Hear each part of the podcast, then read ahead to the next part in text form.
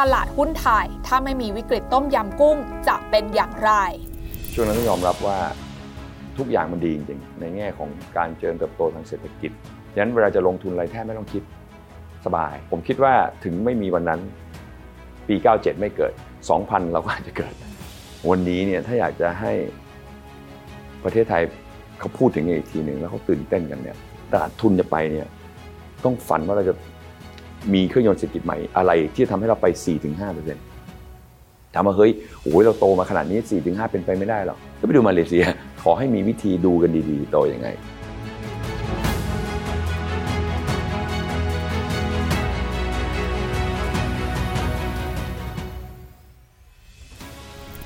ราะก่อนช่วงเวลานั้น ดัชนีตลาดหุ้นไทยทำจุดสูงสุดนับตั้งแต่ก่อตั้งที่ 1,789.16 จุด ในเดือนมกราคมปี 2537 หลังจากนั้นมีเหตุการณ์สำคัญเกิดขึ้นในเดือนกรกฎาคมปี 2540 ธนาคารแห่งประเทศไทยได้เปลี่ยนนโยบายตราแลกเปลี่ยนจากคงที่เป็นลอยตัว ส่งผลให้เซ็นดินเด็กนั้นปรับตัวลงสู่จุดต่ำสุดในเดือนดังกล่าว วันนี้ลงทุนแมนจะพามาย้อนรอยเหตุการณ์ณช่วงเวลานั้น กับคุณภัยบูลนรินทรางกูล ประธานเจ้าหน้าที่บริหารบริษัทหลักทรัพย์ทิสโก้จำกัด อดีตประธานสภาธุรกิจตลาดทุนไทย ว่ามองกลับไปแล้ว ถ้าไม่มีวิกฤตต้มยำกุ้งเกิดขึ้น ตลาดหุ้นไทยและเศรษฐกิจไทยจะเป็นอย่างไรในวันนี้ขอบคุณพี่ทอมมากเลยนะคะ วันนี้ที่มาอยู่ในซีรีส์นี้กับเรา อยากให้พี่ทอมฉายภาพให้เราฟังหน่อยค่ะ ถ้าวันนี้ประเทศไทย ไม่เคยเกิดวิกฤตต้มยำกุ้งมาก่อนครับ ประเทศไทยเราจะหน้าตาเป็นยังไงคะถ้าเราไม่เกิดวิกฤตต้มยำกุ้ง เราก็คนคงไม่ได้พ้นไอ้วิกฤตซับไพรม์วิกฤตแฮมเบอร์เกอร์อะไรเนี่ยเราคงไม่พ้นหรอกเราโชคดี แล้วก็ก่อนหน้านั้นก็มีหลายวิกฤตที่เราอาจจะไม่พ้นเหมือนกันนะครับ ความที่เราเกิดต้มยำกุ้งขึ้นมาทำให้เหมือนกับ เหมือนบริษัทเวลามันโตเร็วเกินไปเนี่ย มันก็จำเป็นที่ต้องหยุดพักแล้วก็มาดูก่อนเฮ้ยมันต้องหยุดโตสักพักหนึ่งนะ clean up ล้าง สิ่งที่ทำอ่าผิดพลาดไปอะไรเงี้ย เพื่อจะหยุดเพื่อจะโตใหม่ ถ้าไม่ได้เจอต้มยำกุ้งวันนั้น ผมคิดว่าเราคงฟุ้งเฟ้อไปเรื่อยๆ เพราะวันนั้นเนี่ย มันดูไม่ออกค่ะความที่ดูไม่ออกก็เพราะว่ามันไม่มีคนส่วนใหญ่เนี่ยไม่มีประสบการณ์ ไม่เคยผ่านวิกฤตนั้นมาครับ แล้วก็ช่วงนั้นต้องยอมรับว่าทุกอย่างมันดีจริงๆ ในแง่ของการเจริญเติบโตทางเศรษฐกิจ มาจากยุคนาชาติแล้วเข้ามายุคนี้ ยุคนู้นก็โตสิบกว่าเปอร์เซ็นต์แล้วก็ต่อเนื่องกันมาอ่ายุค ก่อนต้มยำกุ้งสี่ห้าปีที่ผ่านมาก่อนหน้านั้นก็โตกันเจ็ดเปอร์เซ็นต์แปดเปอร์เซ็นต์ต่อปี มันก็เลยเหมือน take it for granted อะว่าเฮ้ยมันก็โตแปดเปอร์เซ็นต์อะเดี๋ยวก็โตอีกแปดเปอร์เซ็นต์ฉะนั้นเวลาจะลงทุนอะไรแทบไม่ต้องคิดสบายค่ะครับปีหน้าโตแปดเปอร์เซ็นต์นี่ทุกอย่างมันดีแน่นอนแล้ววันนั้นเนี่ยมันทำให้เราเหมือนตื่นขึ้นมาแล้วบอกเฮ้ยไม่ได้ไม่ได้แล้แล้ววทำแบบเดิมไม่ได้เออเนี่ยถ้าคุณทีน่าถามว่าไม่ไม่มีวันนั้น มันก็คงจะต้องมีวิกฤตอื่นตามมา เพราะว่าถ้าภาษาวันนี้คือ unsustainable วันนี้เราคุยกันเรื่องความยั่งยืนอืม sustainability พอมองย้อนกลับไปก็ชัดเจน ว่าการเติบโตในลักษณะก่อนปี 97 หรือก่อนปี 40 เนี่ย มันเป็นการเติบโตแบบ unsustainable เออไม่มีทางยั่งยืนได้แบบนั้นอะเออเพราะมันมันลุยไปข้างหน้าอย่างเดียวค่ะโดยไม่ได้สนใจเลยว่าดีมงดีแมนจะเป็นเท่าไหร่อืมคิดว่ามันไปได้แน่อืมๆนะครับอ่าแล้วก็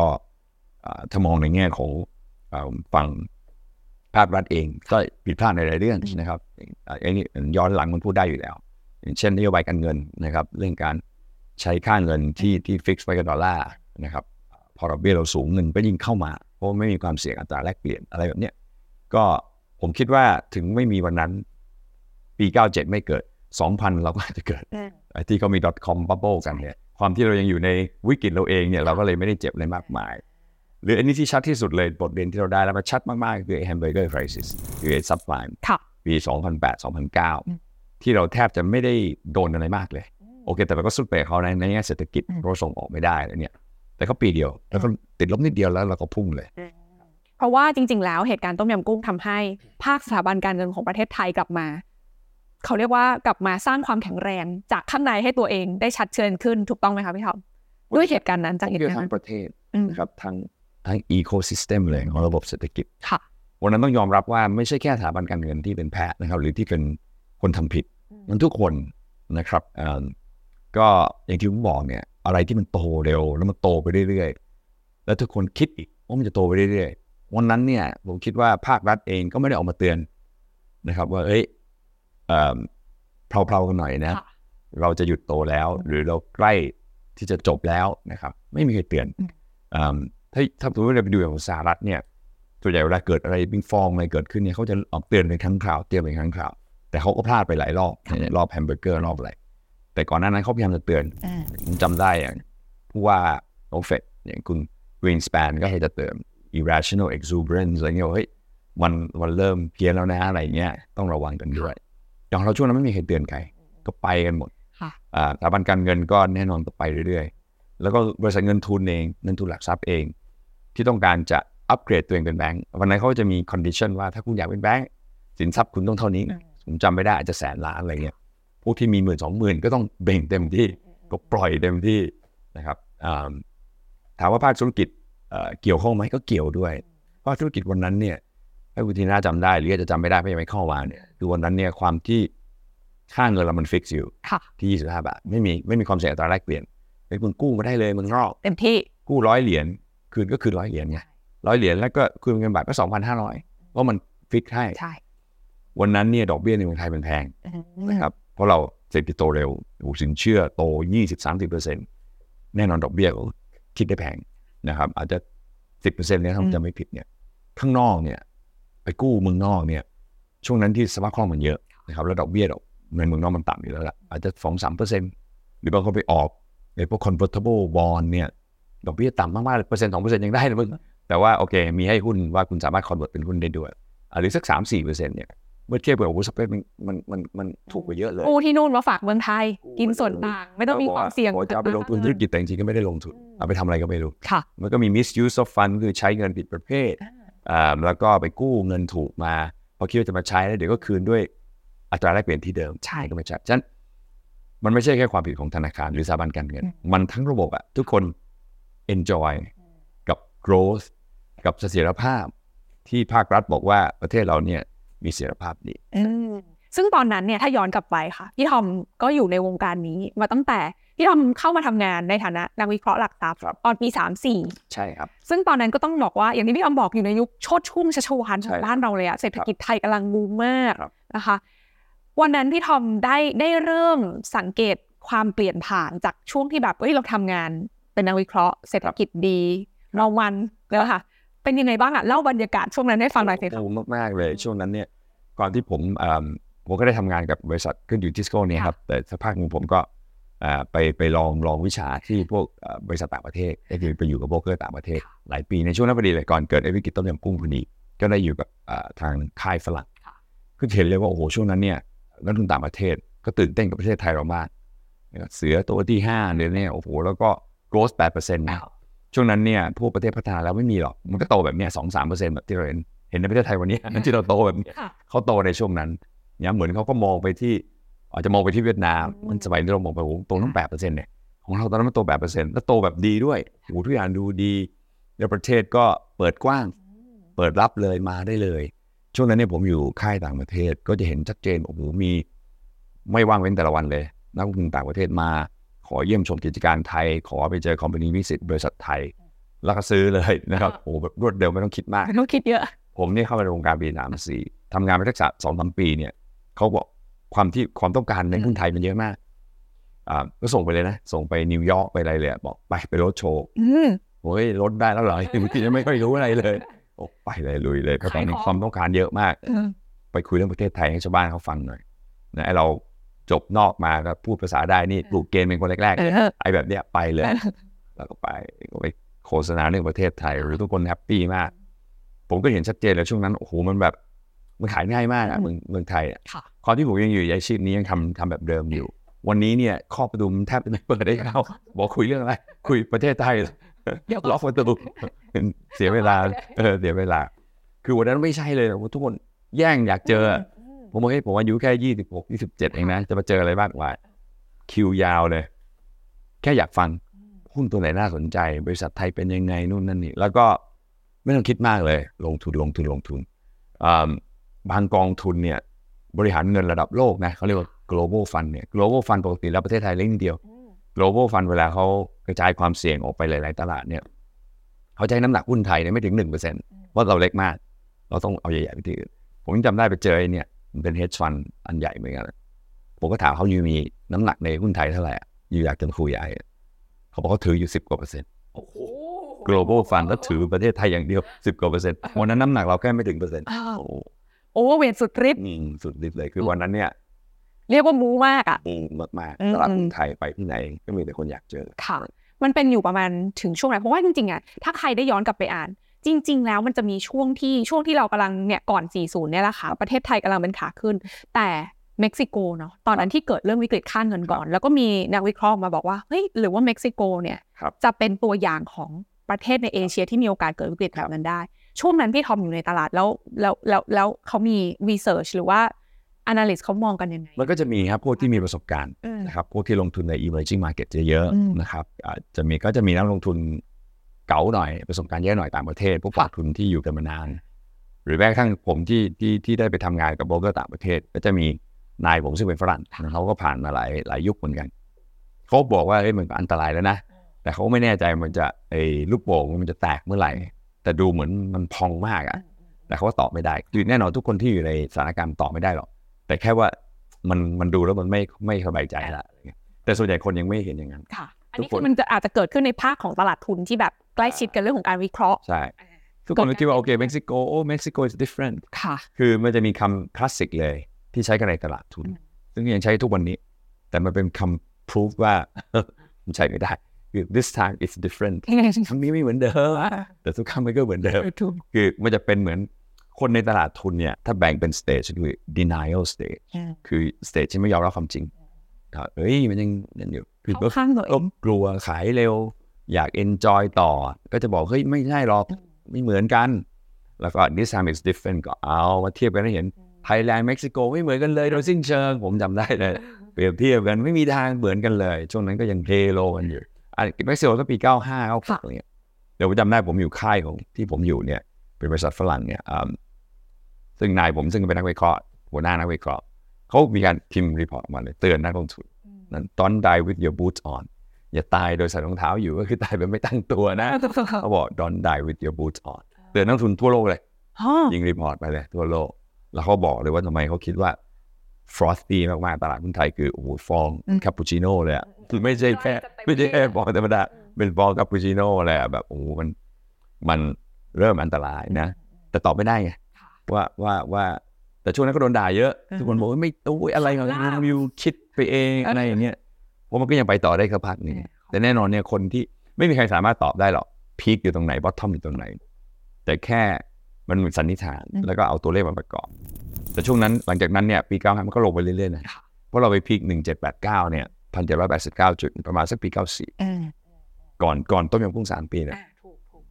แต่ว่าตอนนั้นมันค่อย ๆ ลงไงมันยังไม่ได้ลงแรงใช่ถูกไหมคะคนก็ยังรู้สึกว่าเฮ้ยได้น่ะแล้วก็ยังยังมองเป้าเดิมไงอ่ายังมองเป้าเดิมพันห้าสวยเลยเพราะจะกลับไปที่พันแปดใช่ใช่พันสี่ยิ่งจะกลับไปที่พันแปดเขาโยโอ้กมารับโหเรายิ่ง upside เยอะกว่าอีก upside เยอะ upside เยอะก็จะซื้อกันไปเรื่อยแต่จังหวะเวลานั้นน่ะที่พี่ทอมพอเริ่มพี่ทอมเชื่อยังเอาตัวเองนะคะ เอาครับแบบตัวพี่ทอมเองในเวลานั้น เราเชื่อเขาไหมหรือว่าเราเรามองหรือเราๆ ก็ความที่มีนายที่เขาเตือนอยู่ค่ะครับเราก็เชื่อบ้างไม่เชื่อบ้างอืมเราก็ยังเด็กอยู่นะครับเราผมก็ไม่เคยเจอวิกฤต แล้วก็ตอนนั้นก็เป็นนักวิเคราะห์ค่ะตอนนั้นดู sector ไหนคะก็ตอนนั้นก็ดูพวกวัสดุก่อสร้างดูหลายหลาย sector เลยพวกเขาคนไม่ก็น้อย คนในวงการคือผมเข้ามาช่วงนั้นเนี่ยงานวิเคราะห์ยังเป็นโบรกเกอร์ไทยไม่ทำอะอืมมีแต่โบรกเกอร์ฝรั่งที่ทำจริงจังโบรกเกอร์ไทยก็เขียนไปอย่างนั้นแหละก็ไม่ค่อยมีนักวิเคราะห์น้อยค่ะเอ่อแต่ความที่บอกกันฝรั่งอยากลงทุนมากเลย เอาตัวนั้นเอาตัวนี้ตัวนี้โอ้โหก็ต้องเยอะแยะไปหมดเลย ก็ต้องเขียนกันแหละไม่รู้อะก็ไปวิเคราะห์กันบ้างแล้วก็เลยดูกันหมดหลาย sector เลย แล้วผมจำได้เลยคลาสสิกเลยบางบางบริษัทเนี่ยไม่ให้เราเยี่ยมด้วยอืมเพราะว่าเขาบอกว่าเป็นนโยบายไม่ต้องเจออ่าหรือบริษัทใหญ่ๆเลยนะครับ ใหญ่อันดับหนึ่งในเมืองตอนนั้นนะของประเทศอะบอกมีนโยบายเจอนักวิเคราะห์ปีละครั้งคือสมัยนั้นเป็นสมัยที่ตลาดทุนมันก็เพิ่งเกิดมันเพิ่งจะตื่นเต้นกันใหม่ๆ หลาย ๆ บริษัทก็ไม่ได้มีนะ IR ไม่มีนะครับ ในแผนกที่ชื่อนักลงทุนสัมพันธ์เนี่ยไม่มีเพิ่งเกิด เราจะได้หลายหลายนานเลย ตอนผมเข้ามาไม่มีนักลงทุนสัมพันธ์เอ่อเจอเยี่ยมบริษัทยากมาก เพราะบริษัทไม่คุ้นมาเจอทำไมคุณก็ดูไปดิตัวเลขเอ่อแล้วก็งบการเงินเนี่ยเป็นงบเดี่ยวนะตอนผมเข้ามาใหม่ๆงบคอนโซลยังไม่มีเลยยังรวมกิจการเวลามีหลาย ๆ บริษัทลูกมารวมกันไม่มีไม่มีรวมให้ดูเดียวอะแล้วพี่วิเคราะห์กันยังไงคะก็จะว่ามันก็ ทั้งดีและไม่ดีค่ะดีก็คืองานพวกเราง่ายเลยอะโอเคไม่มีอะไรให้อ่านเลย ไม่มีแค่แผ่นเดียว แล้วโน้ต financial statement หรือหมายเหตุงบการเงินมันก็ประมาณสักบางบาทอ๋อโอเคก็ก็ต้องใช้เทียนหลายเล่มค่ะสมัยนู้นก็คือไม่รู้ทำยังไงค่ะบริษัทก็ไม่ให้ความร่วมมืออขอเจอก็ไม่ให้เจอ แต่ความที่ตอนนั้นก็ไม่มีใครรู้ไงว่าต้องเจอไม่เจออะไรเงี้ยแต่ความที่ผมอยู่กับบริษัทฝรั่งอืมค่ายฝรั่งแล้วฝรั่งเขาทำอย่างนี้มาทุกประเทศไงอื มมันเป็นเรื่องของเขาที่เขาต้องทำอยู่แล้วเขาจะมีกฎเขาว่าถ้าไม่ได้เจอก็นู่นห้ามนู่นห้ามเนี่ยเนี่ยยังไงก็ต้องเจออะไรเงี้ยเขาก็เลยอนุญาตว่าเนี่ยยังบางบริษัทบอกปีละครั้งพอโอเคอยู่หา timing ที่ you ชอบที่สุดแล้วมาเจอปีละครั้งโอ้ยจำได้สมัยก่อน report นักวิเคราะห์เนี่ยในช่วงก่อน97บางบริษัทนะไอ้บริษัทใหญ่ๆเลยที่ผมบอกเนี่ยไม่อยากพูดชื่อเนี่ยตอนนั้นใหญ่สุดเลยอะอ่าแล้วทุกคนต้อง cover หมดเพราะเขาบริษัทเขาใหญ่สุด และเป็นเหมือนจุดขายของประเทศเลยอ่าเราต้องเขียนใช้คำว่าสมมติภาษาฝรั่งก็แบบ สมมติจะวิเคราะห์ว่าเขาจะกำไรเท่าไหร่ต้อง I suspect หมดเลยนะอ่าอ่าอ่าว่าเหมือนไอไอคิดไปเองนะ ว่าอ๋อมันน่าจะโอเคมาอย่างนี้เขาน่าจะขายไอ้นี่นะเพราะตอนนั้นบริษัทลูกเยอะแยะไปหมดเลยเข้าใจสมมติยอดขายบอกปุ้งยอดขายหมื่นล้าน มีบริษัทลูกสองร้อยบริษัทเนี่ยไอคิดว่ายอดขายน่าจะมาจากธุรกิจนี้ธุรกิจนะโอ้แบบจินตนาการ อันนี้ครับก็คือมันก็เป็นที่พอมองย้อนกลับก็ก็ ไม่แปลกใจว่าทำไมมันฟุ้งเฟ้อทำไมราคาหุ้นวันนั้น มันไม่ได้สะท้อนพื้นฐาน เพราะว่าไม่มีใครรู้พื้นฐาน คืออะไรคืออะไร แล้วงบคอนโซลงบไม่มีมีแต่งบเดียวงบเดียวมันมันมันมัน window dressing มันมันแต่งบัญชีได้ง่ายเลยค่ะสร้างยอดขายวันนี้เรียกว่ายอดขายเทียมสมัยก่อนบอกไม่เทียมก็ขายให้บริษัทลูกไงใช่แต่เพียงแต่บริษัทลูกไม่ได้คอนโซลเข้ามามองไม่เห็นก็ขายโอ้โหขายดีเลยขายดิบขายดีเลยขายกันเอง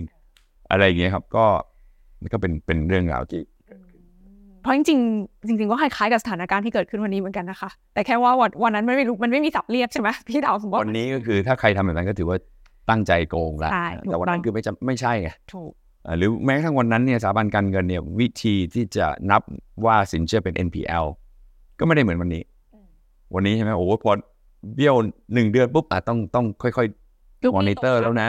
มอนิเตอร์ละสามเดือน NPL หรือหกเดือน NPL เนี่ยสมัยนั้นไม่ใช่เลยสิบสองเดือน NPL ไม่ไม่มีทางเห็นเลย แล้วสิบสองเดือนพอเอาเงินมาจ่ายนิดนึงลากกันต่อได้อีกอะไรเงี้ยคือมันมันเรียกว่าแทบจะดูกันไม่ได้เลยนะครับและขนาดเป็นตัวเลขที่มันตัวเลขกำไรที่พอเป็นแบบนั้นมันก็น่าจะอินเสตอยู่แล้วส่วนมันก็มันก็น่าจะสูงกว่าความเป็นจริง เพราะเพราะไอ้ไอ้ไอ้มาตรฐานบัญชีมันอาจจะไม่ได้สากลเท่าไหร่ ก็คือถ้าสมมติว่าเปรียบเทียบมันเหมือนแบบบรรยากาศอยู่ในห้องบอลรูมปาร์ตี้กำลังแบบโหเพลงกำลังเต้นกันมันเลยใช่ไหมคะ แต่วันที่มัน สัญญาณมันชัดมาก มันเกิดอะไรขึ้นตอนนั้นพี่ทอมอยู่ที่ไหน แล้วพี่ทอมรู้สึกยังไงบ้างอ๋อก็อยู่ในวงการนี้แหละอืมเรื่องเป็นนักวิเคราะห์อยู่ก็วันที่เขานี่มันมีสัญญาณแล้วล่ะว่ามันไปไม่ได้ค่ะนะครับไม่ใช่ไม่ใช่วันที่ไอ้สองกรกฎาสี่ศูนย์ที่มีการลอยตัวประกาศค่าเงินบาท ผมไม่ใช่วันนั้นอะผมยิ่งก่อนหน้านั้นมันก็ชัดเจนมาละนะครับมันก็เพราะว่าเราก็รู้อยู่แล้วจอร์จซอรอสก็มา attack เงินบาท แล้วตอนนั้นก็มีการพูดกันละก็มีคนหนีตายแล้วคือฝรั่งมันก็เซนส์ก่อนแล้วล่ะอย่างที่บอก คนสุดท้ายที่เหลือๆอยู่ในตลาดคือส่วนใหญ่ก็เป็นคนไทยนั่นแหละเพราะกองทุนฝรั่งอะไรมันก็เผ่นกันแล้วอืมเขารู้อะว่าเฮ้ยสัญญาณมันเริ่มไม่ดี แล้วส่วนใหญ่คือพี่ก็ลูกค้าพี่เป็นนักลงทุนสถาบันฝรั่งเริ่มเห็นแล้วล่ะก็เริ่มเห็นก้า flow เราเห็นหมดแล้วล่ะว่าเอ้ยมันเริ่มเริ่มเริ่มเริ่มมีปัญหาแน่ๆแล้วนะครับ ก็ก็จะเริ่มเห็นทยอยเริ่มเห็นเริ่มเห็นเริ่มเห็นค่ะ ตอนนั้นพี่อยู่ทิสโก้กลับมาอยู่ทิสโก้ตอนนั้นกลับมาแล้วกลับมามาที่ทิสโก้ แล้วตอนนั้นทิสโก้เป็นยังไงบ้างคะสถานการณ์ ตอนนั้นทิสโก้เราก็เราก็เจอปัญหาด้วยนะครับ แต่ว่าถ้าเทียบกับอ่าเพื่อนๆเราก็อาจจะเจอน้อยหน่อยนะครับเพราะจริงๆแล้วเนี่ยทิสโก้เราถ้าประวัติลากยาวนิดนึงก็คือเราก่อตั้งโดยแบงก์แบงก์หนึ่งนะครับของสหรัฐชื่อ Bankers Trust นะครับซึ่งตอนนี้เขาก็ไม่อยู่แล้วนะครับเป็นแบงก์ที่มาจากอเมริกาอ่าแล้วสิ่งแรกที่เขาความที่เขามาลงทุนในต่างประเทศเขาก็ต้องกังวลเรื่องเรื่องเรื่องความเสี่ยงนะครับ สิ่งแรกที่เขา สั่งให้เรามีเลยคือเรื่องการบริหารความเสี่ยงเรื่องเอ่อ risk management เรื่อง governance เนี่ยก็เป็นเรื่องที่เขาให้ความสำคัญมาเลย แล้วก็เขาก็ผ่านบทเรียนมาเยอะค่ะเนี่ยสหรัฐเองก็เจอมาหลายวิกฤตงั้นการอนุมัติสินเชื่อเอ่อถึงแม้เราเป็นเงินทุนก็เถอะนะครับ ก็มาตรฐานก็เข้มเข้มกว่าแบงก์เลยอะนะครับ เพราะว่าเราต้องใช้มาตรฐานของของต่างประเทศ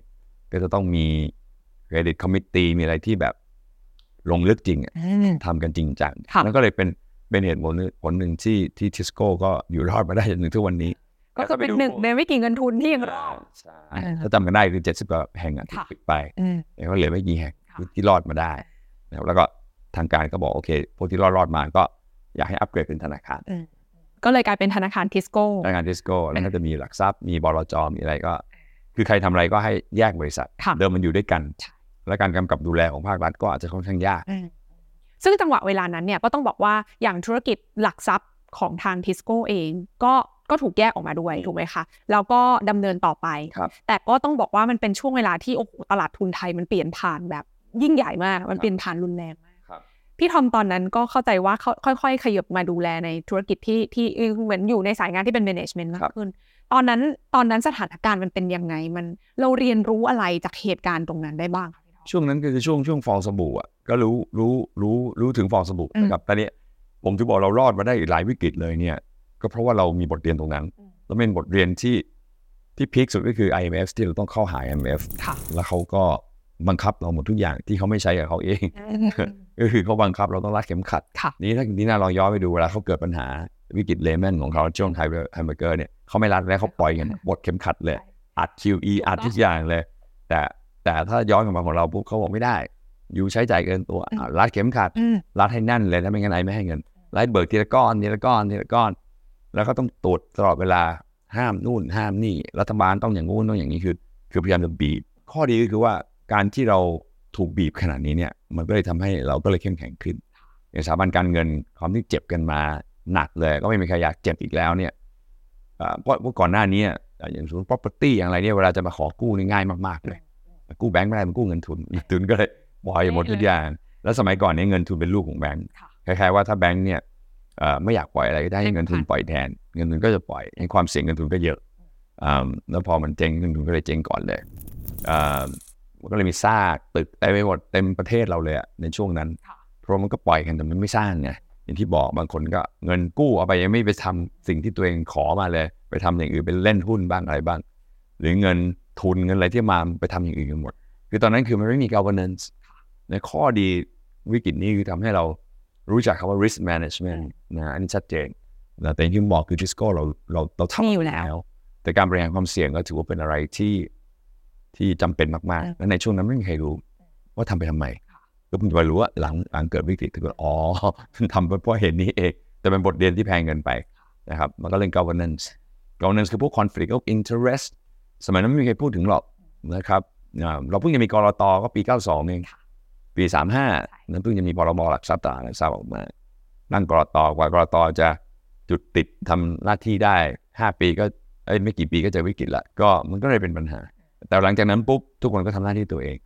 ก็เราได้บทเรียนที่ดีนะครับว่าการทำอะไรโดยไม่มีการบริหารความเสี่ยงหรือการดูฉากทัศน์อื่น ๆ เลยเนี่ย คุณจะมุ่งไปฉากทัศน์ที่โตอย่างเดียวเนี่ย ไม่ได้ทำไม่ได้ดังนั้นการทำธุรกิจหลังจากนั้นผมคิดว่ามันก็ดีขึ้นเยอะ การบริหารหลาย ๆ อย่าง เราก็เลยพ้นวิกฤต .com วิกฤตอะไรต่าง ๆ เนี่ย โดยเฉพาะแฮมเบอร์เกอร์ เราเป็นหนึ่งนั้นแฮมเบอร์เกอร์เนี่ยสถาบันการเงินไทยไปลงทุนในพวก CDO อะไรต่างๆที่เป็นปัญหาช่วงนั้นน้อยมาก ๆ เลย อาจจะมีคนกล้าไปลงบ้างแต่ก็นิดเดียวเองคือเราเลยไม่โดนเลยเลยย้อนกลับไปตอนปีช่วงปี 40 ที่กำลังแบบฟองสบู่เพิ่งแตกใหม่ๆทิสโก้เนี่ยถึงแม้ว่าจะมีระบบเรื่องของ risk management การจัดการความเสี่ยงเรื่องธรรมาภิบาลอยู่แล้ว แต่เราก็ต้องเจ็บเหมือนกันอ๋อแน่นอนตอนนั้นเจ็บเยอะไหมคะก็อยู่ในแต่ไอไอไอไอเศรษฐกิจไทย ซึ่งไม่เคย recession เลยอืม recession คืออะไรก็ไม่รู้อะนะครับเพราะมันโตขึ้นแปดสิบกว่าแล้วก็มาสิบแล้วก็มาแปดแบบโอ้โหสนุกสนาน อยู่ดีก็พวดตกลงไปเจ็ดแปดเปอร์เซ็นต์อ่าอีก GDP ติดลบก็แน่นอน บริษัทดีแค่ไหนก็ไปไม่ได้ ในแง่ของลูกหนี้ลูกหนี้เราก็คงเป็น NPL เยอะเหมือนเหมือนชาวบ้านเขานะครับอ่าจะดีแค่ไหนเนี่ยแต่เราก็ดีกว่าคืออาจจะสเกลน้อยกว่า แต่พอประเทศมันไม่ไม่ขยับแล้วเนี่ยมันก็ต้องโดนตรงนี้นะครับหรือคนที่มีเงินก็อาจจะไม่ยอมจ่ายมากอดสภาพคล่องไว้ อันนี้ก็จะเบี้ยวหนี้ไปก่อน อันนี้ก็จะเป็นปัญหาอ่านี่คือฝั่งของเงินทุนเขานะครับ ก็ต้องใช้เวลาในการแก้ไขอ่าถึงแม้จะมีระบบที่ดีนะครับแต่ไม่ใช่ว่ามันจะหลุดได้ แต่ก็จะดีกว่าชาวบ้าน แต่ที่อาจจะโดนหนักหน่อยก็คือพอร์ตการลงทุนเพราะตลาดหุ้นมันไปเลยนี่มันเหลือ 200 จุดอะจากจากวันที่ผมเข้ามาทำงาน7 800ขึ้นไปแล้วก็ไปพันพันแปดใช่ไหมแล้วก็ล่วง เหลือสองร้อยอะใครติดหุ้นอยู่ก็เจ๊งกันหมดอะงั้นวันนั้นใครมีพอร์ตก็เจ๊งหมด แล้วก็หลักทรัพย์เราก็มีปล่อยมาจิ้นช่วงนั้นนะครับ ก็เจ๊งด้วยลูกค้าเจ๊งแล้วเราก็หนักด้วยเพราะเพราะเขาไม่คืนเงินมาไงเราก็แล้วสมัยก่อนเนี่ยไอการ enforce ต่างๆ มันก็ไม่ได้เข้มเท่าวันนี้ไงอ่าอย่างเช่นวันนี้มันจะต้องมีชัดเจนว่า margin ก็คือถ้าเกิดหลักประกันมูลค่ามันลงมาขนาดไหนคุณต้องต้องเรียกฟอร์เซลเลยนะครับ บางทีเราก็เห็นใจลูกค้าไม่ไม่ฟอร์แต่ คือวันนั้นมันจะมีเอ่อการทำธุรกิจมันจะเป็นเหมือน relationship base อะสัมความสัมพันธ์กับลูกค้าเป็นลูกค้าเก่าแก่อะไรอย่างเงี้ยก็จะดูแลกันไปอะไรอย่างเงี้ยครับมันก็เป็นการทำธุรกิจแบบเดิมๆนะแต่ไอ้พวกเนี้ยผมคิดว่าไอ้ตรงนี้มันทำให้ทุกคนตื่นขึ้นมาว่าเราต้องแยกกันนะครับเรื่องความสัมพันธ์ก็ความสัมพันธ์ธุรกิจคือธุรกิจไม่ได้เกี่ยวกัน ก็คือ governance นั่นแหละมันจะมี conflict of interest ก็ governance กับ risk management ก็เกิดขึ้นในช่วงนั้น ก็เลยทำให้เนี่ยเราก็มีภูมิคุ้มกันที่ที่ดีมาถึงทุกวันนี้ ส่วนภาครัฐเองเขาก็ปรับเปลี่ยนนโยบาย ที่เขาพลาดพลาดไปเขาก็ทำใหม่พี่ทอมคิดว่าสิ่งที่เราเจอมาเนี่ย เราบังคับให้เราต้องเปลี่ยนเนี่ยนะคะเราก็ปรับตัวเอง มันเพียงพอแล้วไหมในวันนี้นะที่จะทำให้เราอะรอดพ้นอะไรก็ไม่รู้ที่อาจจะเกิดขึ้นในอนาคตผมว่าพอนะครับ คือผมเชื่อในแง่ของภูมิคุ้มกันในแง่ความเข้าใจนะครับอ่าแต่จะเป็นพวกรุ่นผมนะเพราะรุ่นผมเป็นรุ่นที่เจอมานะครับอ่าจริงๆรุ่นนี้รุ่นผมไม่ได้รุ่นที่ที่ต้องเป็นคนอยู่ในสถานการณ์แก้ไขตอนนั้นเพราะยังเด็กกันอยู่ นะครับก็ต้องเป็นรุ่นพี่ของเรา แต่วันนี้ก็ทยอยเกษียณกันไปละรุ่นผมเป็นผู้ที่อยู่ในเหตุการณ์แต่ยังเป็นเด็กกันอยู่ วันนี้ก็ขึ้นมาเราก็ยังเคยชินยังยังจำได้ ก็ยังทำอะไรด้วยความรัดกุมก็จะเป็นหัวรุ่นใหม่ๆเนี่ยรุ่นที่ต้องรับกันต่อไปเนี่ย รุ่นที่วันนี้จะอายุสี่สิบกว่าสามสิบกว่า ช่วงนั้นยังไม่รู้เรื่องนะฮะยังยังเรียนกันอยู่อะไรเงี้ยหรือรู้บ้างแต่ไม่มาก ก็ต้อง make sure แต่ผมคิดว่าวันนี้เนี่ยมันไม่ได้เป็นกระแสที่เกิดขึ้นเฉพาะตรงนี้ละมันเป็นกระแสของโลกไปละ ESG ที่เราคุยกันวันนี้ นะครับวันนั้นไม่มีอยู่แล้วแค่ governance ก็ไม่มี แต่วันนี้ไม่ใช่แค่ governance แล้วธรรมาภิบาลไม่พอนะ ต้องดูแลสังคมด้วยนะไม่ใช่ว่าไปเอาบง abuse เราต้องดูแลสิ่งแวดล้อมอีกเพราะมันจะแย่อยู่แล้วนะครับ แต่วันนี้เนี่ยก็เลยอยู่ในยุคที่เขาไม่ต้องการให้บริษัท maximize profit อย่างเดียว อยู่ต้องทำ profit ให้ได้เต็มที่ในขณะเดียวกันไม่ไม่รบรานสังคมไม่รบรานในตัวสิ่งแวดล้อมแล้วต้องมีธรรมาภิบาลที่ดีงั้นวันนี้เนี่ยเกมมันเปลี่ยน จริง ๆ ถ้าเราฟังจากที่พี่ทอมอธิบายมาจะเห็นว่า อย่างที่พี่ทอมเคยพูดเมื่อกี้ค่ะว่าเราอยู่ในแบบ lost decade อะอืมถูกไหมเราถ้ามองจากดัชนีนี่ชัดเจนเลย ว่าเราไม่ไปไหนเลยครับนะคะ ตลอดเวลาที่ผ่านมา พี่ทอมคิดว่าประเทศไทยอะเราจะต้องเราขาดอะไรอะทำไมเราถึงไม่สามารถกลับไปอยู่ในยุคโชดช่วงชัชวานเหมือนในอดีตที่เรามีโอกาสจะเป็นเสือตัวที่ห้าได้และขาดความต่อเนื่องของนโยบายนะครับ ผมคิดว่า หลายๆอย่างเนี้ยวันนี้ทุกคนมองไปบอกเฮ้ยทำไมเวียดนามทำได้อะเอ๊ะทำไมจีนมันอยากทำอะไรมันก็ทำได้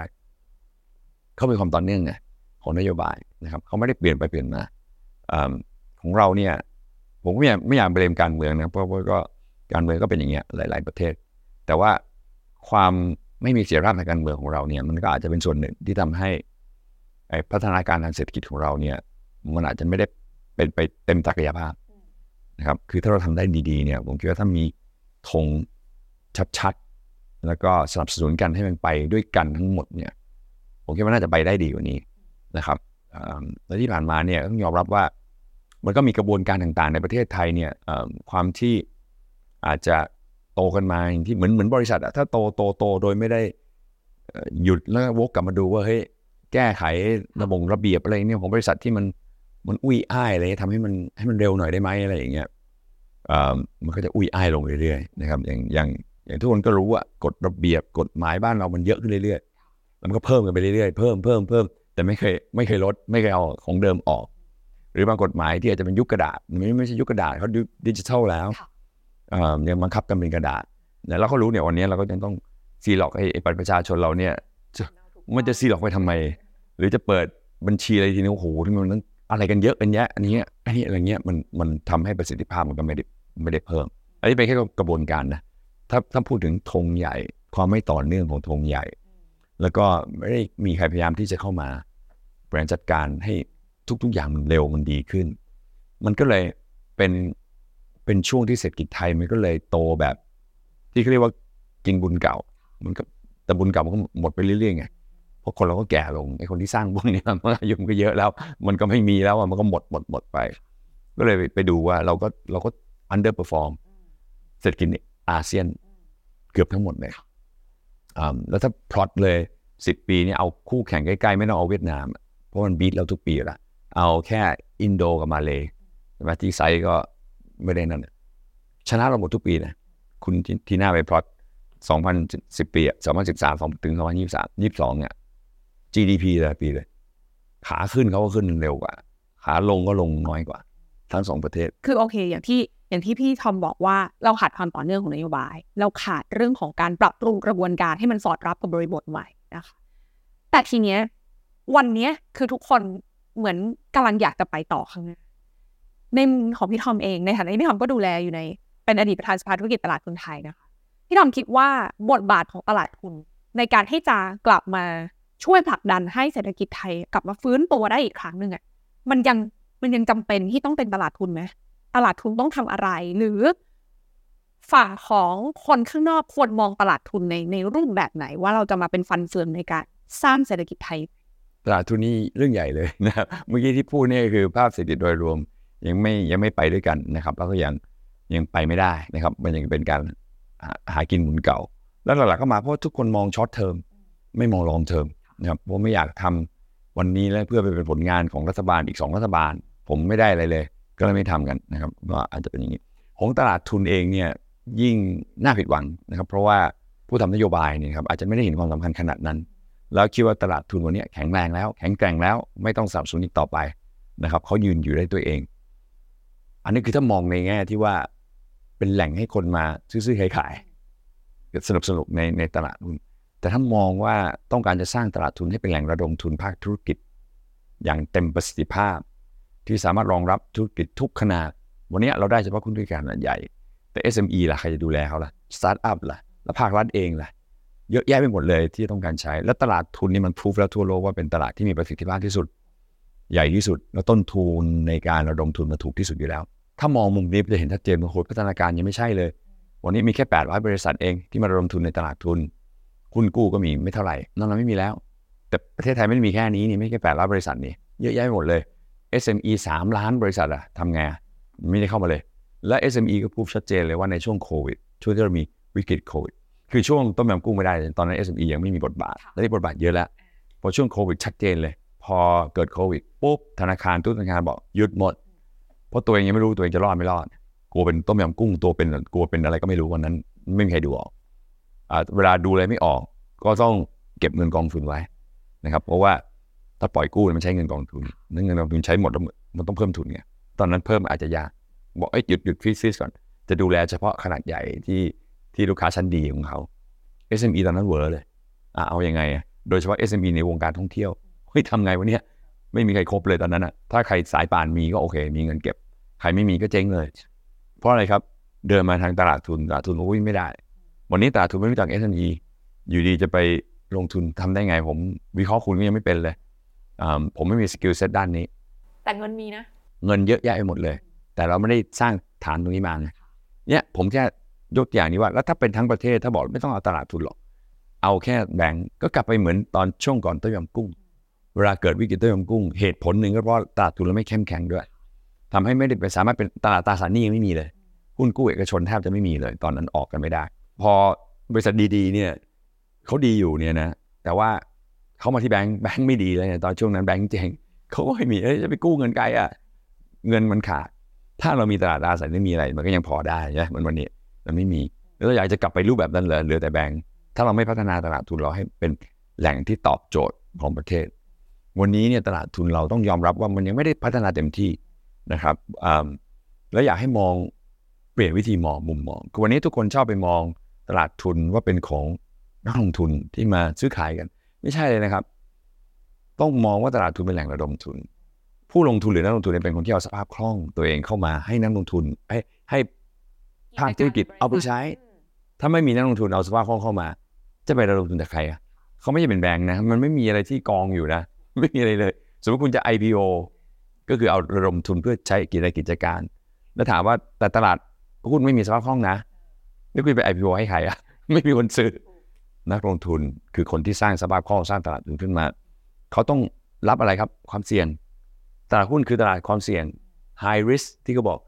เวลาเราประเมินความเสี่ยงว่าเรารับได้แค่ไหน ตลาดหุ้นคือ highest risk อยู่แล้ว นี่คือเสี่ยงสูงสุด เพราะอะไรไม่แน่คือนักลงทุนเนี่ยได้แค่ฟังว่าธุรกิจนี้อาจจะดี อนาคตอาจจะดี แล้วก็เอายอมเงินลงมาทุน เพื่อให้ธุรกิจเอาเงินไปใช้ แล้วก็ต้อง ภาวนาว่าธุรกิจทำได้เหมือนที่ฝันไว้นะ จะได้จ่ายดีเวเดนจ่ายอะไรมาแต่ก็ไม่ใช่ว่าธุรกิจไปรอดทุกรายถูกไหมครับฉะนั้นเนี่ยต้องมองมาเนี่ยว่านักลงทุนวันนี้เนี่ยความที่เรายังเป็นตลาดทุนที่ไม่ได้มีสภาพคล่องที่ล้นเหลือเฟือเลยอ่าเนี่ยต้องมองมุมนี้ว่านักลงทุนเนี่ยเขาเอาเงินเข้ามาเสี่ยงถ้าวันนี้เราบอกไม่เอา เราไม่ต้องการให้นักลงทุน เราจะทำนู่นนั่นนี่เพื่อเอ่อเอ่อลดแรงจูงใจให้คุณเข้ามาในตลาดทุน ก็ย่อมทำได้ อย่างสภาพคล่องวันเนี้ยฝรั่งที่มีอยู่ วันนี้เราเทรดกันเหลือสี่หมื่นล้านบาทนะ ฝรั่งสองหมื่นนะในเนี้ยหรือว่าสองหมื่นไปหมดเลยบอกว่าเฮ้ยกติกานี้เมืองนอกเขาไม่ทำกัน ผมไปดีกว่า ก็เหลือสองหมื่นคนไทย คนไทยสองหมื่นถามว่าจะอยู่เหรอเขาบอกว่าไม่ไม่เอาเหมือนกัน อาจจะเหลืออยู่หมื่นหนึ่งห้าพันกลับไปสามสิบสี่สิบปีที่แล้วเลยนะ ระดับแต่ว่าไซส์เศรษฐกิจวันนี้มันไม่ใช่แล้วนี่ แล้วใครจะเป็นแหล่งรองรับให้เขาอะไม่มีไม่มีสภาพคล่อง นี่ต้องมองก่อนว่านโยบายหลาย ๆ อย่างที่ถ้าจะทำร้ายสภาพคล่อง อาจจะยังไม่ใช่ ไม่เหมาะในวันนี้สิบปีสิบปีไม่รู้นะครับแต่ต้องมาดูกันดูถึงความพร้อม แต่วันนี้ไม่พร้อมแน่ๆและตลาดทุนมีความสำคัญถ้าเราใช้ประโยชน์จากตลาดทุนดีจริง ๆ เนี่ย ผมคิดว่ามันจะได้ทำให้ภาคธุรกิจเราเข้มแข็งขึ้น ภาครัฐเองเนี่ยทำให้ระดมทุนได้เลยนะ วันนี้กู้กันสิบเปอร์เซ็นต์แล้วนี่เต็มเพดานแล้ว แต่เราก็ใช้วิธีขยับเพดาน ง่ายนี่เจ็ดสิบอ่าแล้วเต็มเจ็ดสิบอะขยับไหมหรือจะไปใช้เราบอกเฮ้ยเราพร้อมนะ เรามีเครื่องมือตาสั่นเยอะแยะเลยคุณมาใช้สิอินฟราฟันเอยอะไรเอ่ยทำไมคุณไม่ออกแล้วอะออกสิทำได้เลยอะโอเคเขาบอกมันยากนะผลตอบแทนก็ต้องให้สูงกว่า ก็แน่นอนสิครับ เพราะมันไม่ใช่เป็นหุ้นกู้ ที่รัฐเอ่อพันธบัตรที่รัฐบาลคุมค้ำประกันให้นี่ครับ อันนี้ก็ดีออกมันขึ้นอยู่กับความเสี่ยงของโปรเจกต์มันแฟร์ไงแล้วก็ไม่ได้เป็นภาระหนี้ของรัฐบาล เพราะเอกชนเขายินดี again เขาเอาสภาพคล่องเข้ามา เพื่อให้รัฐบาลเนี่ยเอาไปใช้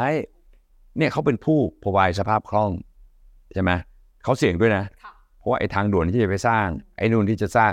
มันจะให้ผลตอบแทนเหมือนที่คุยไว้แบบไม่รู้ มันไม่ใช่การันตี แต่เขาก็ยินดีเขาก็ยินก็ดีคือเป็นเวของการมันเป็นเวของการโอเปเรตตลาดทุนไงมันเป็นเวของการเอาสภาพคล่องเข้ามาในตลาดทุน ไม่คุณจะไปให้อะไรว่าคุณบอกว่าเข้ามานะแต่มีหนึ่งสองสามสี่ห้าโอเก็บนู่นเก็บนี่เก็บนั่นเก็บนั่นเขาบอกผมผมฝากแบงก์ธรรมดาจบแล้วไม่เอาแล้วไม่อยากยุ่งแล้ว หรือผมไปไปให้สภาพคล่องกับ ต่างประเทศดีกว่า ให้เทสลาให้ Apple ใช้ดีกว่า สบายใจดีสมมติเนี่ยซึ่งถ้ายิ่งเป็นภาพนั้น ความฝันที่เราบอกว่าเราอยากจะกลับมาเป็นเศรษฐกิจที่เฟื่องฟูอีกครั้งก็จะยิ่งห่างห่างความจริงอันนี้ก็เป็นแค่เอ่อเป็นเส้นเลือดอะผมคิดว่าอันนี้เหมือนเหมือนเหมือนเหมือนตลาดการเงินอะไรเงี้ยมันก็เป็นเส้นเลือดนะมันทำให้ธุรกิจที่มีความฝันเยอะๆมีอะไรเยอะๆเนี่ยเอิ่มมีทุนที่ไปใช้ได้สร้างความฝันให้มันให้ให้มันจริงไง แต่นั่นคุณต้องไปฝันเองนะตลาดทุนไม่ได้ฝันให้คุณไงถูกต้องแต่วันนี้เรา need leader ที่ต้องฝันให้ฝันให้ประเทศก่อนอาจจะเอาอยัางไงอะคือวันนี้เนี่ยง่ายๆนะคุณธีดาก็คือประเทศไทยเราโตเนี่ยติดกับดักที่โตกันปีละสองสามเปอร์เซ็นต์มาสิบปีละอ่ามันก็อยู่แค่นี้แหละ ถ้าปีไหนฐานต่ำหน่อยเดี๋ยวปีหน้าก็เห็นสี่แต่พอมันสี่แล้วเดี๋ยวมันก็จะเหลือสองเพราะฐานมันสูงใช่มันก็เป็นอย่างเงี้ยสลับไปสลับมา เพราะมันไม่มี break through ขึ้นไป มันไม่มีไง break out ไม่ได้ไงเพราะว่ามันก็อยู่แค่เนี้ยหากินกันแบบนี้ เนี่ยวันเนี้ยปีนี้สามกว่ากว่าๆวันนี้ทุกคนตื่นเต้นแล้วนะโอ้สามกว่า yes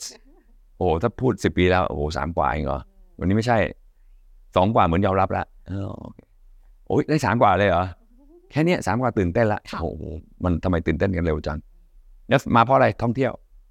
เพราะท่องเที่ยวฐานต่ำค่ะปีแล้วศูนย์ปีนี้มา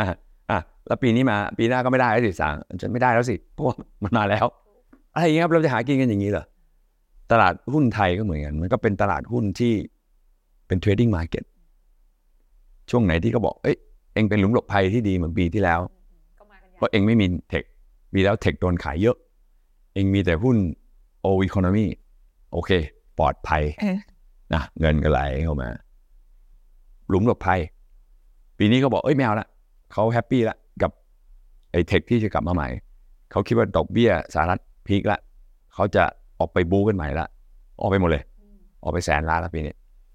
นี่ก็คือแล้วเราก็เป็น trading market แล้วเดี๋ยวเดี๋ยวก็ไปเข้ามาใหม่เพราะมันเห็นแล้วตลาดเฮ้ยตลาดหุ้นไทยเอา underperform เยอะเลยเว้ยเข้ามาหน่อย แล้วพอเรา perform หน่อยเฮ้ยออกได้ละมันก็จะไม่มีอย่างนี้ไงมันจะไม่ขึ้นไงเพราะว่านอกจากเป็น trading แล้วคุณต้องมีจุดขายระยะยาวให้เขาด้วย เขาจะถามว่า long term story คุณเกิดอะไรปีหน้าคุณก็โตแล้วพอคุณบอกคุณโตสามกว่าแล้วต้อง จบแล้วนะ เดี๋ยวจะกลับไปสองกว่าแล้วนะเพราะฐานมันสูงแล้วฐานสูงคือเท่าไหร่สามโอ้สามกว่านี่สูงแล้วเหรอ สูงแล้วเดี๋ยวเหลือสองกว่าก็ได้แค่นี้ไงวันนี้เนี่ยถ้าอยากจะให้ประเทศไทยเขาพูดถึงอีกทีหนึ่งแล้วเขาตื่นเต้นกันเนี่ยตลาดทุนจะไปเนี่ย ต้องฝันว่าเราจะมีเครื่องยนต์เศรษฐกิจใหม่อะไร ที่จะทำให้เราไปสี่ถึงห้าเปอร์เซ็นต์ถามว่าเฮ้ยโอ้ยเราโตมาขนาดนี้สี่ถึงห้าเป็นไปไม่ได้หรอกก็ไปดูมาเลเซีย GDP ต่อหัวสูงกว่าเราแล้วเป็นหมื่นเหรียญละ โตปีละห้าเปอร์เซ็นต์ยังโตได้อยู่ขอให้มีขอให้ขอให้มีวิธีดูกันดีๆ โตยังไง อินโดไม่ต้องพูดถึงประชากร 250 ล้านคนได้อยู่แล้ว แต่มาเลเซียเล็กกว่าเรา คนก็น้อย ประเทศก็ดูเหมือนไม่น่าจะมีอะไร ก็ยังทำกันได้เลย แต่แน่นอนไม่ใช่ไปลอกเขานะ แต่แค่ยกตัวอย่างให้ดูว่าไม่ใช่ว่าประเทศพอโตถึงจุดหนึ่งแล้ว ไม่ได้แล้วล่ะห้าเปอร์เซ็นต์คือถ้าคิดอย่างนั้นก็ก็ไม่ต้องไปแข่งแล้วใช่ไหมแต่เนี่ยมันก็ต้องคิดกันเลยว่าจะยังไง เห็นด้วยกับการที่จะมา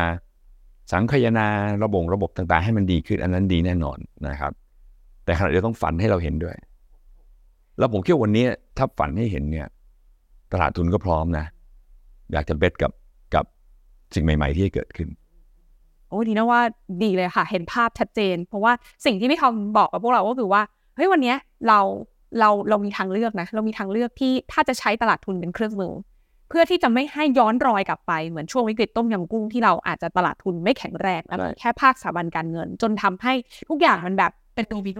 วันนี้เนี่ยอยากพูดถึงเนี่ยตลาดทุนคือจริงตลาดทุนเป็นแหล่งที่จะสามารถเพิ่มความโปร่งใสให้กับภาคธุรกิจได้ แน่นอนโอเคมันก็มีหลายหลายเคสที่มันเกิดขึ้นในตลาด อันนั้นก็ห้ามไม่ได้นะครับ เพราะว่าอันนั้นไม่ใช่แบบว่าตลาดทุนเราไม่แข็งแรง แต่ทุก ๆ วงการทุกๆธุรกิจถ้าใครพยายามจะขี้โกงเนี่ยมันทำได้อยู่แล้วนะครับเพียงแต่ว่าโอเคกระบวนการ ที่จะดำเนินการดำเนินคดีย้อนหลังมันก็จะต้องรวดเร็วนะครับในยุโรปก็มีมันก็มีทุกที่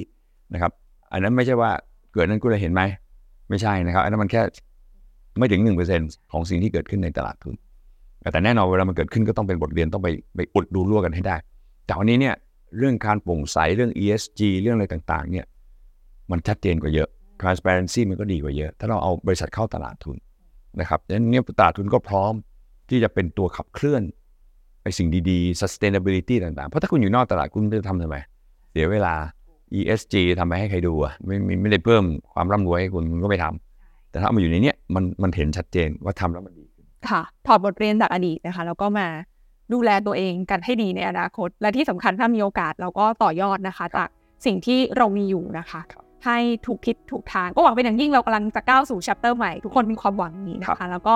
อย่าลืมที่จะเรียนรู้อย่างที่บอกไปจากบทเรียนในอดีตเอามา เป็นพื้นฐานสำคัญในการที่จะไปต่อด้วยกัน วันนี้ขอบคุณพี่ทองมากๆเลยสละเวลามาร่วมพูดคุยกันสนุกมากขอบคุณมากค่ะครับ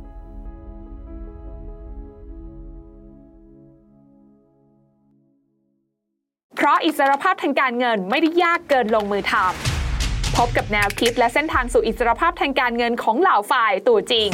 บนเวทีลงทุนแมนฟอรัม 2023 Road to f i อิสระทางการเงินเร็ว เพื่อทำสิ่งที่ชอบ ทุกท่านสามารถรับชมคลิปย้อนหลังงานสัมมนาได้ ฟรีไม่มีค่าใช้จ่าย ตั้งแต่วันที่ 20 มิถุนายนนี้เป็นต้นไป